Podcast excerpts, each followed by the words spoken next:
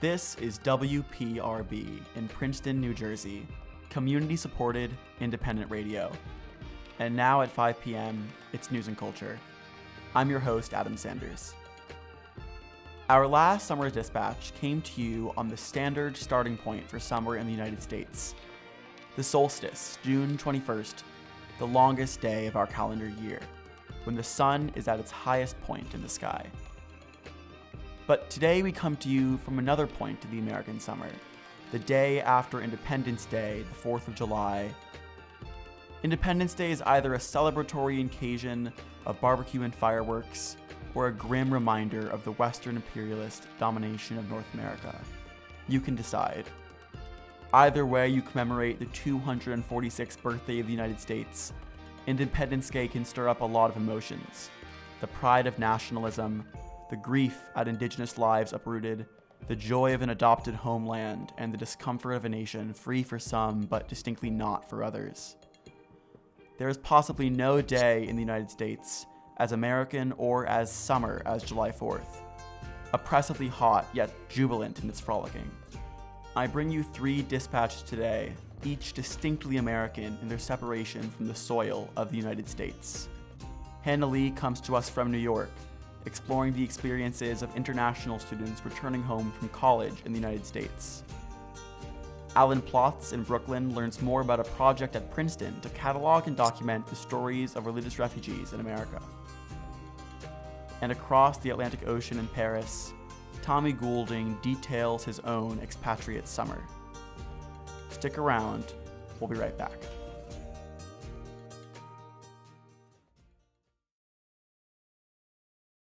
WPRB wants you to know about Table to Table. They are a community based food rescue program in northern New Jersey that collects fresh and perishable food that would otherwise be wasted and delivers it to organizations that serve the hungry in Bergen, Essex, Hudson, and Passaic counties. They rescue this healthy food from about 150 donors, supermarkets, food distributors, restaurants, and commercial kitchens, and deliver it the same day, free of charge, to over 250 community organizations, including food pantries, shelters, daycare and after school programs, senior adult centers, and programs serving the working poor. And they need your help. To find out how you can support their amazing work or get involved, please visit tabletotable.org. This has been a public service announcement from WPRB Princeton, community supported independent radio. First up, we hear from reporter Hannah Lee, exploring the experiences of international students returning home from college in the United States.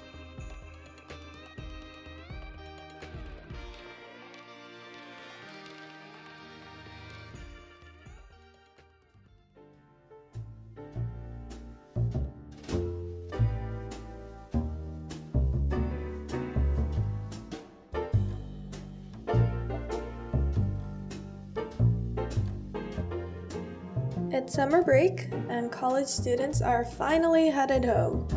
There's a lot more to the journey back than dining lavishly on home cooked meals, though. For many students, including yours truly, college is the entry point into adulthood and independence. Doing your own laundry and putting yourself to bed signifies a new chapter of life. And after all that responsible or not so responsible adulting, what does the return home look like? For Audrey, an international student hailing from Vietnam, the journey away from home and back is far from simple. We sat down to talk about the ways in which she navigates home versus Princeton, New Jersey through her name. My name is Audrey, but I only picked it this summer after getting to Princeton. Audrey and I became friends this past spring semester. But it turns out that she hadn't been going by the name Audrey until last summer. My Vietnamese name is Nguyen, so I just felt like it presented this like extra barrier to making friends to socializing because like I feel like it was so easy for my friends with English names to just like hey I'm Anna. Hey I'm Rachel. And like no questions asked because it's very obvious that's that's their name but then whenever I say like hi I'm Wing, I would have to do that like explanation. it takes a toll on just like how you perceive yourself as well. I have never had people like disrespect me or like even if they mispronounce my name, it's not intentional. But becomes this emotional burden. Like even when people haven't done anything to you, it's it still like reminds you every day that you're very different and you have this whole backstory just like behind your name. With four long years at Princeton, New Jersey approaching, Audrey decided to take matters into her own hands. You know how when people after getting into college they would have like this bucket list of like all the things they want to do and like changing my name, like choosing an English name for myself is like first order of business. I'm like, I can't do with this anymore. yeah, and it, it took a while, but um, I chose it for myself. I put a lot of thought into choosing my name, like something that I feel represents me and like has that, you know, vibe that I feel like um, I exude. But um, I feel like in my mind at that time, like any like American names would work. Honestly, like at this point, if it's a name that people can like recognize and pronounce, it's good. Um, um, I think at, at times I felt a bit guilty about having to do that because like my Vietnamese name, I love it. My friends love it and they are familiar with it. Um, so there's this measure of guilt of like having to change your the name that like your parents lovingly gave you to something else. Um, yeah, but then like at Princeton, people would like know me by Audrey, and it makes everything much easier. And so like now I feel like it's a very like rewarding decision. Like everything makes sense.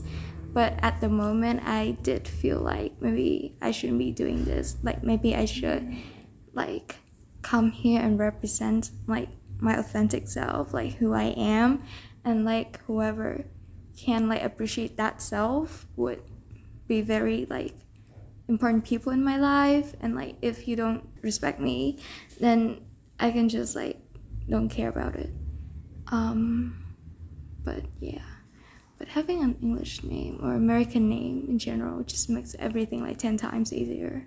Names, however, as Audrey discovered, go far beyond the basic functions of a label. I feel like in a sense they they are attached to your identity as well. Like when I'm I'm like here at Princeton, I'm very far from home. I like just the the scope of experiences I am having here is so much different than my Vietnamese friends back home. So I feel like when I'm Audrey, like there's that space between like myself as I am now and the people that I used to hang out all the time with. Um, and then when I am wearing like my Vietnamese name, I would like hang out with them, and like all my family members, they never call me by my English name because like that'd be weird. and the people that are closest to me still think of me as like with with my Vietnamese name and my Vietnamese identity. And I feel like the people here who know me after I changed my name only like know this part of me that I'm representing.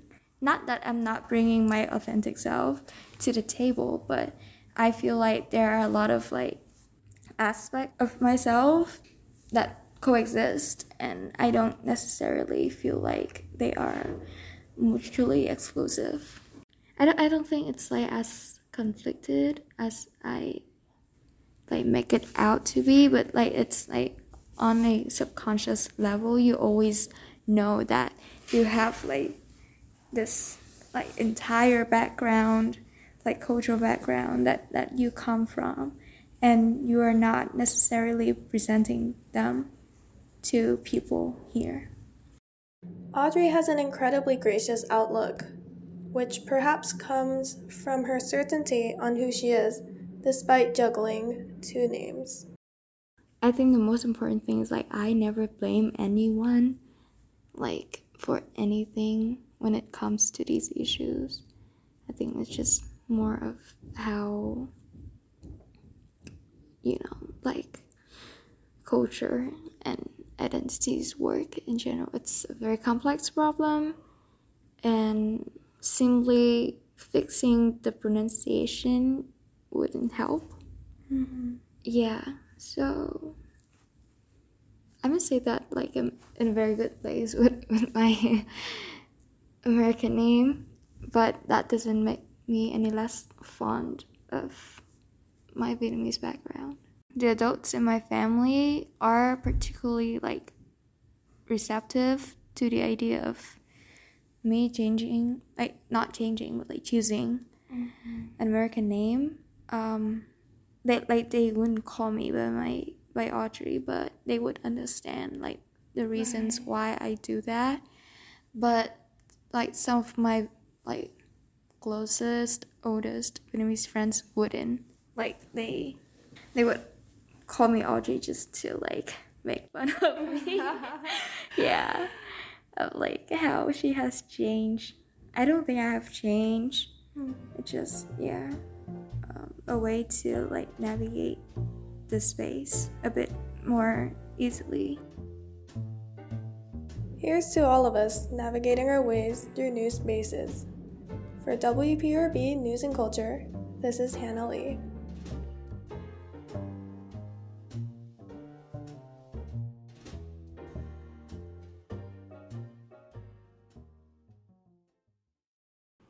WPRB wants you to know that if you're a renter in Philadelphia, you should know your rights. PhillyTenant.org has everything you need to know about your rights and obligations as a tenant in Philadelphia. You can find information about security deposits, leases, evictions, repair, lead testing, housing assistance, and much more. That's PhillyTenant.org.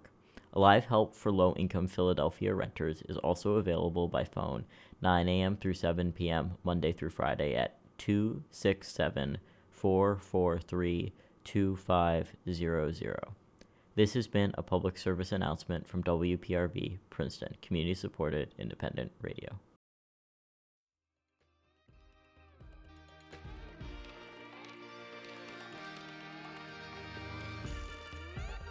Next, reporter Alan Plotz learns about a project at Princeton to catalog and document the stories of religious refugees in America.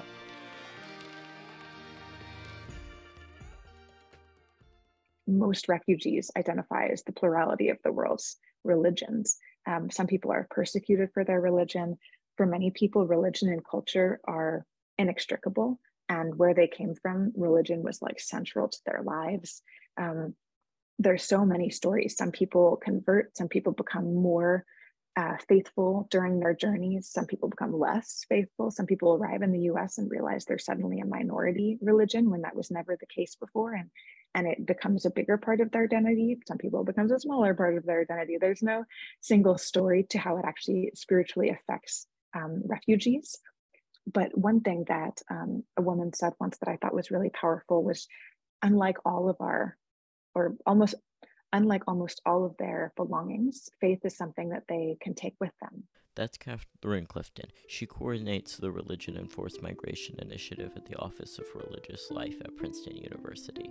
The initiative explores the impact that religion has had on the lives of refugees in the United States. WPRB sat down with Catherine to learn more about the project and hear some of these refugees' experiences in their own words through their oral history archive.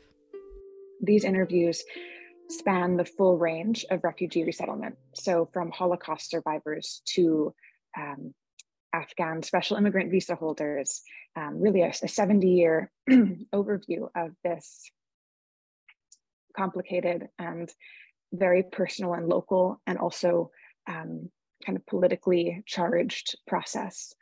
And so in the, um, we believe we can, you know, understand and, and, and learn so much by listening to folks share their journeys and reflecting on their experiences resettling and integrated uh, integrating into the US So we wanted the archive to kind of preserve those stories as well as kind of connect stories across various migration flows. Um, religion is one point of emphasis in the interviews, but it's much larger in terms of the person's life history and uh, where they want to take the interview, what they want to say about their life. Religion is just one aspect that comes up during these interviews, but its centrality in the experiences of refugees is noticeable. Take Aya's story, for example. We're Muslims. Um, I would say, to me personally, I think no matter what religion you are, there are times when you doubt God because sometimes you're like, why? Why? Like, why is this happening to me? And there are definitely times where I've asked, like, why? If we're here and we're trying our best to do X, Y, and Z, then why is this happening to us?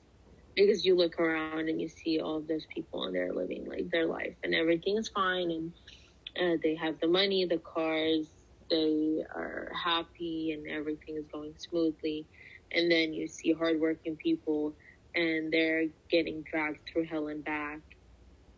And it's like why why is this happening? But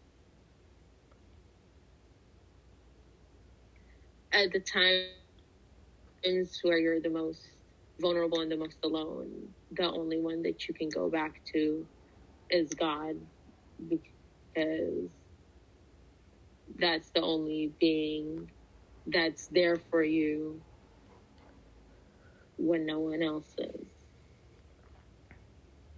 So you kind of always circle back to God, no matter how much you, I wouldn't say doubt, but question of why things happen. And at one point, I have realized that everything happens for a reason and if certain things wouldn't have happened, we wouldn't be here. Nothing would be happening. So you and what I've always like stuck by is that God gives the hardest challenges to the strongest warriors. So maybe that's what it is. but God needs to stop because I'm tired. Aya is a refugee from Syria whose family fled because of the civil war. She was interviewed in 2020 for the project, and her story certainly demonstrates one way that faith and religion can play a role in the refugee experience and impact the refugee experience. For others, of course, it's different. Take Storm's story. This organization mostly receive refugee agencies um, like Catholic, Lutheran, um, more like faith based, right? Like kind of like more um, mm-hmm. mobilized or you know centered um, religion. But also, um, you know, um, when they, it comes to locally resettling refugees, I think um, there is openness there. They are not forcing people to be Christian or you know take their religion, change their religion. Um, but also, you know, I've seen uh, using Bible as advocacy, right? Like uh, your Bible doesn't teach you to hate your neighbor or this. So I think when it comes to fundraising and getting support, I think that has been working well. Um, I think um, that's a good positive part. Um, and then we use that constantly, right? So uh, in other religion also, I think God doesn't say bad to anyone. Um, but people, they interpret in different ways. So that's, that's how the problem is. Um, and also, you know, these refugees um, somehow affected by the religion, like the Bhutanese or Iraqi or Syrian. Um, there are Christians or there are other religion. If you see in Burma, the the, the rulers are um, Buddhist, and some of the refugee groups like Rohingyas are uh, Muslim, right? Muslim, not all Rohingyas, but there are Muslim Burmese, there are Rohingya Muslim Burmese. So all this, um, you know, and they are affected affected by that. Um, but these resettlement agencies, when they got here, I think they provide that in a non um, discriminating way, like not basing the religion or not implementing religion, uh, but in a different way. So I think um, I think the religion from the organization perspective is there, but I haven't seen that you know implemented or forcefully implemented that here.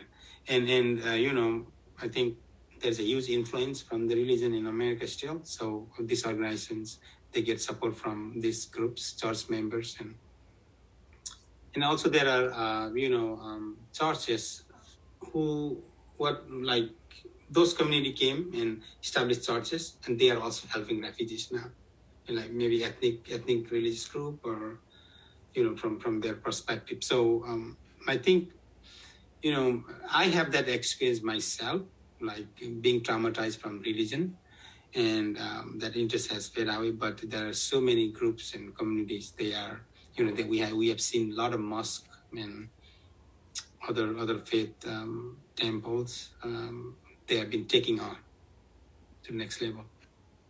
Som, who is from Bhutan, hits on another key aspect of the way that religion and refugees um, intersect in America. In this case, it's the structure of refugee resettlement in the United States itself. Catherine Clifton explains more.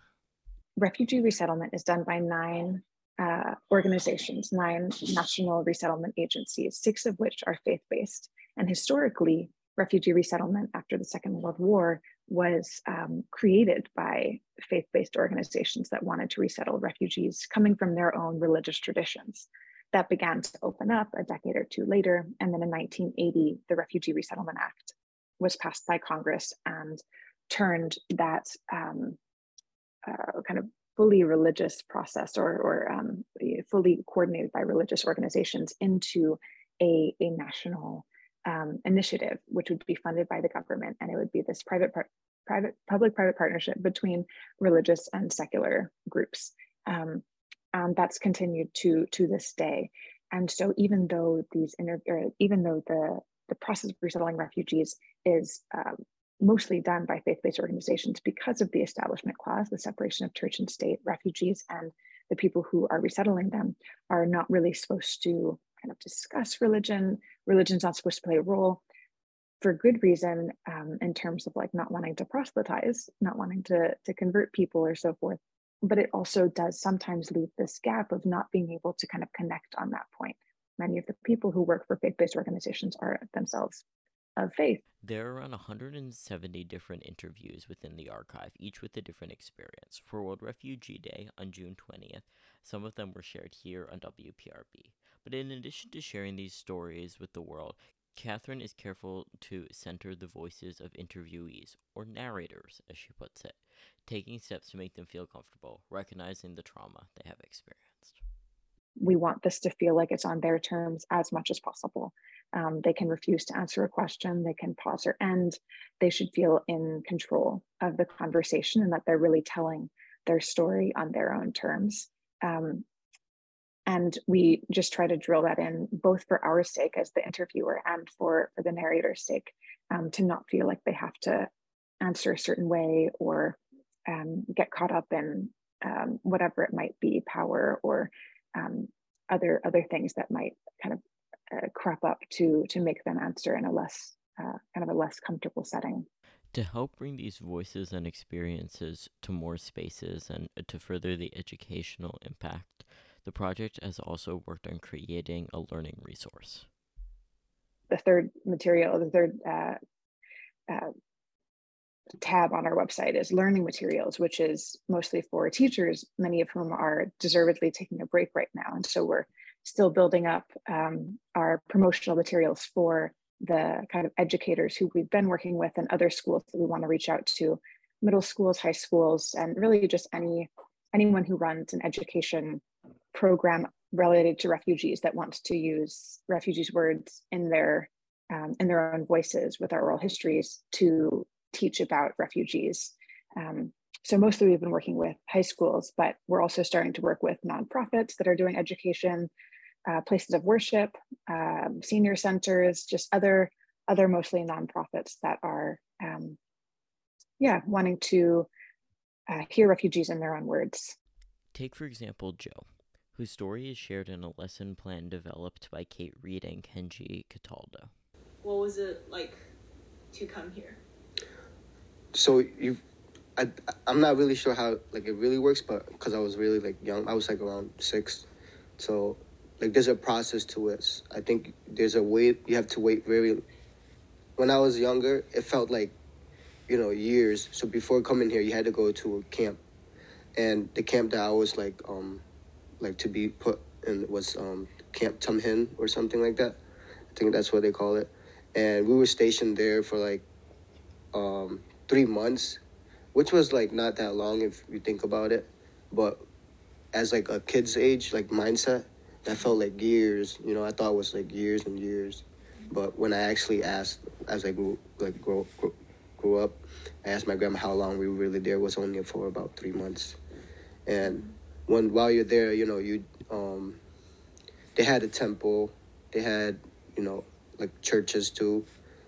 People were you know teaching Bible studies um, there's other kids, and there's actually like um, locals who actually lives there, which is kind of it's kind of scary because like it looks like a, a lawless place kind of, mm. and um, you know we get food rations like you know, every morning you get um, there's trucks that comes with water, and they give you like beans and rice for food, and sometimes we don't have water, we would go to the river and um, we'll boil the water, you know, so all like the germs are dead and soil settles down, and that's how we get like extra water and stuff.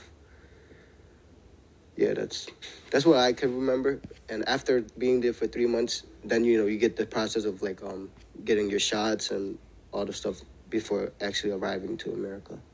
Joe is from Burma, now Myanmar, and lived in a refugee camp in Thailand before coming to the United States. His story is part of a broader social studies curriculum where students listen to his story alongside two others and consider the role listening versus reading along on a transcript and what research questions his story and the others could help answer. His story is now part of teaching oral history skills and the importance of oral history to a whole new generation of young people and future scholars. College students even got to learn how to create oral histories through the project. 170 interviews, probably 140 of them were conducted by Princeton undergrads. Um, they have done the lion's share of the work to making this archive happen um, and, and making it as robust and diverse um, and rich as it is. So yeah, I definitely want to give full credit to them. It's about over the past three years, um, I've trained over 80 students in oral history methods Beyond the classroom, after the launch on World Refugee Day, Catherine is already seeing people engage with these important stories and understand the human impact of forced migration. We received uh, like thousands of website views, and on average, um, people are spending something like eight or 10 minutes on the site, which is really uh, heartwarming because that means that they're at least, you know, doing a little bit of listening or, or um, you know, reading some of the materials or scrolling through the map or, or whatnot. They're actually being thoughtful about their um, their time on the site. So be sure to check out their website and see for yourself. For those who also are looking to get involved in ways of supporting refugees in your own community, including the new wave of Ukrainians who are being resettled in the United States, you can also look at the resource map, which lists refugee serving organizations around the country. That's on the Religion and Forced Migration Initiative of Princeton University website, along with the Oral History Archives. For WPRB, this has been Alan Plotz. WPRB wants you to know that if you live, work, go to school, or pay taxes in the city of Philadelphia, you should sign up for a free Library of Philadelphia library card. You can gain online access to ebooks, audiobooks, movies, music, digital learning resources, online programming, and much more. To apply for a card or learn more, visit freelibrary.org. This has been a public service announcement from WPRB Princeton, community supported, independent radio.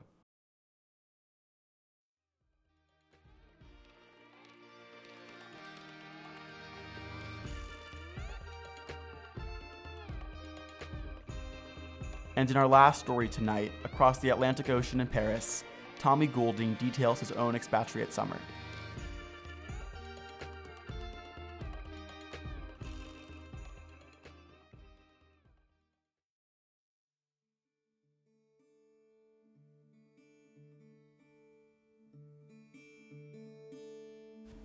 It was around 2 p.m. when we decided to visit the Orangerie. One of Paris's smaller major art museums, it sits in the Tuileries Garden, rising above Parisian sunbathers and cyclists. Admission was free by some strange combination of our being students and it being the weekend that we didn't quite understand when communicated to us in French, but we weren't complaining. Inside, we knew we would find some of the most famous works of 19th and early 20th century Impressionism in the world.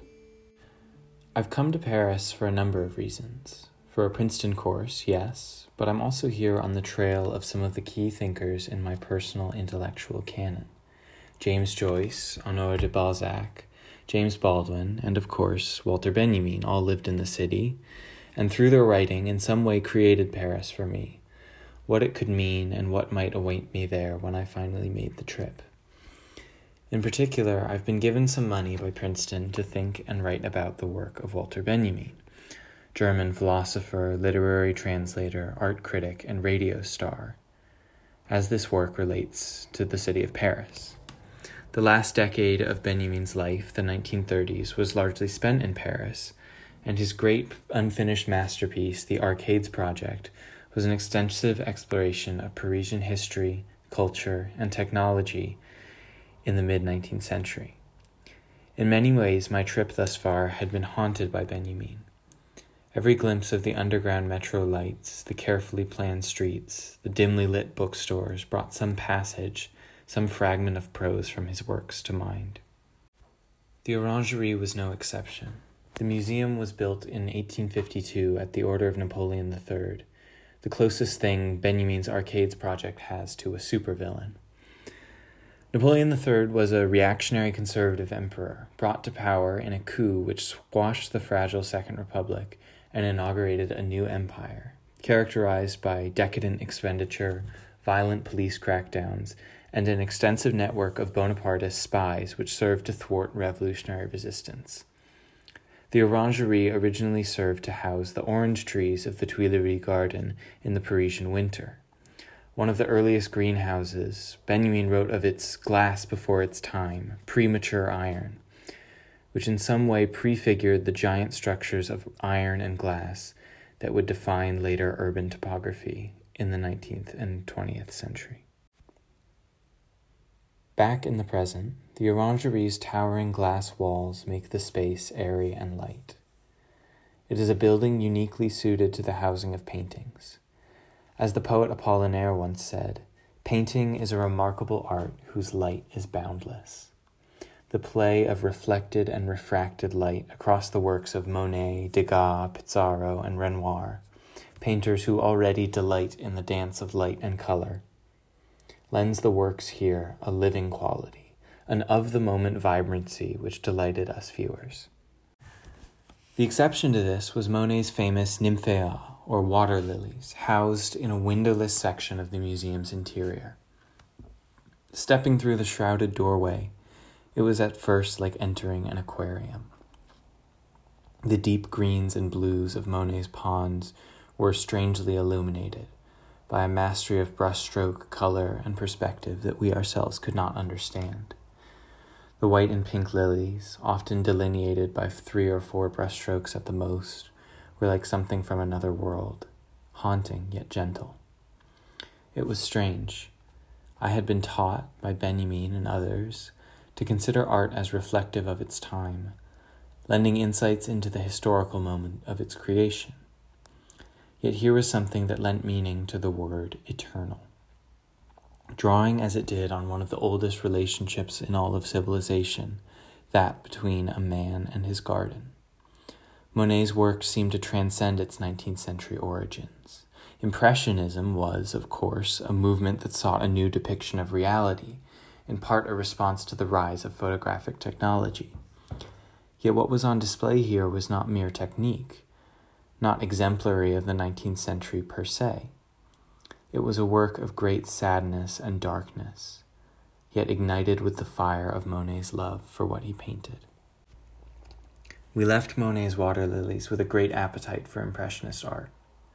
The rest of the museum more than obliged. We passed Degas' leaping ballerinas in their halos of gaslight, always straining for something just out of reach.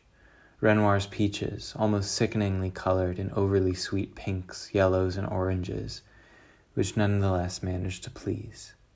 Manet's rich reds and whites in floral still lifes.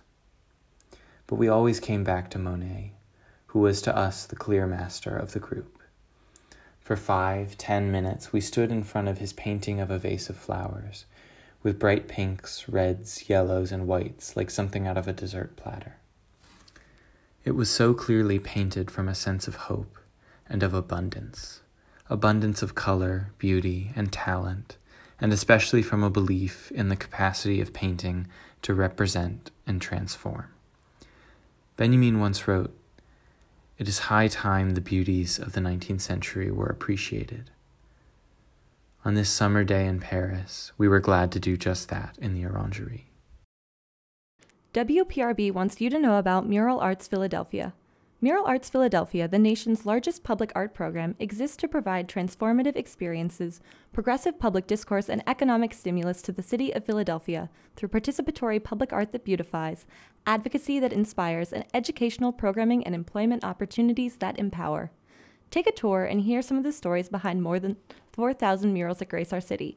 Learn more by following at Mural Arts on Twitter and Instagram and by visiting muralarts.org. This has been a public service announcement from WPRB Princeton, community supported independent radio.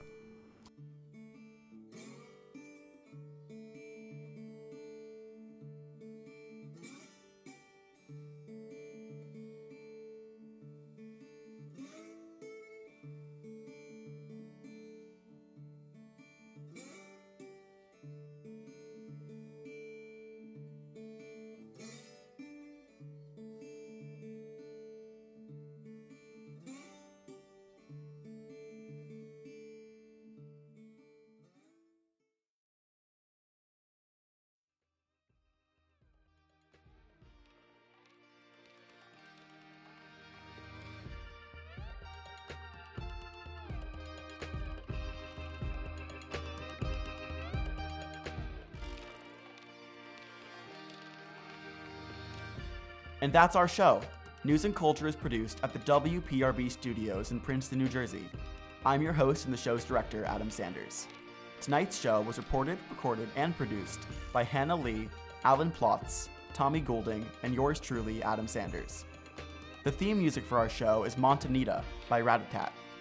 Other songs in this episode include Comply Jazz by Kevin MacLeod, Afternoon Stroll by Henry of Skalitz, and Train Loosing Man by Lobo Loco. Can't get enough of news and culture? Want to catch an episode you missed? Find us wherever you get podcasts or on our website at news.wprb.com. That's news.wprb.com. News and Culture is produced in Princeton, New Jersey by WPRB Princeton, community supported independent radio. Take care and enjoy your evening.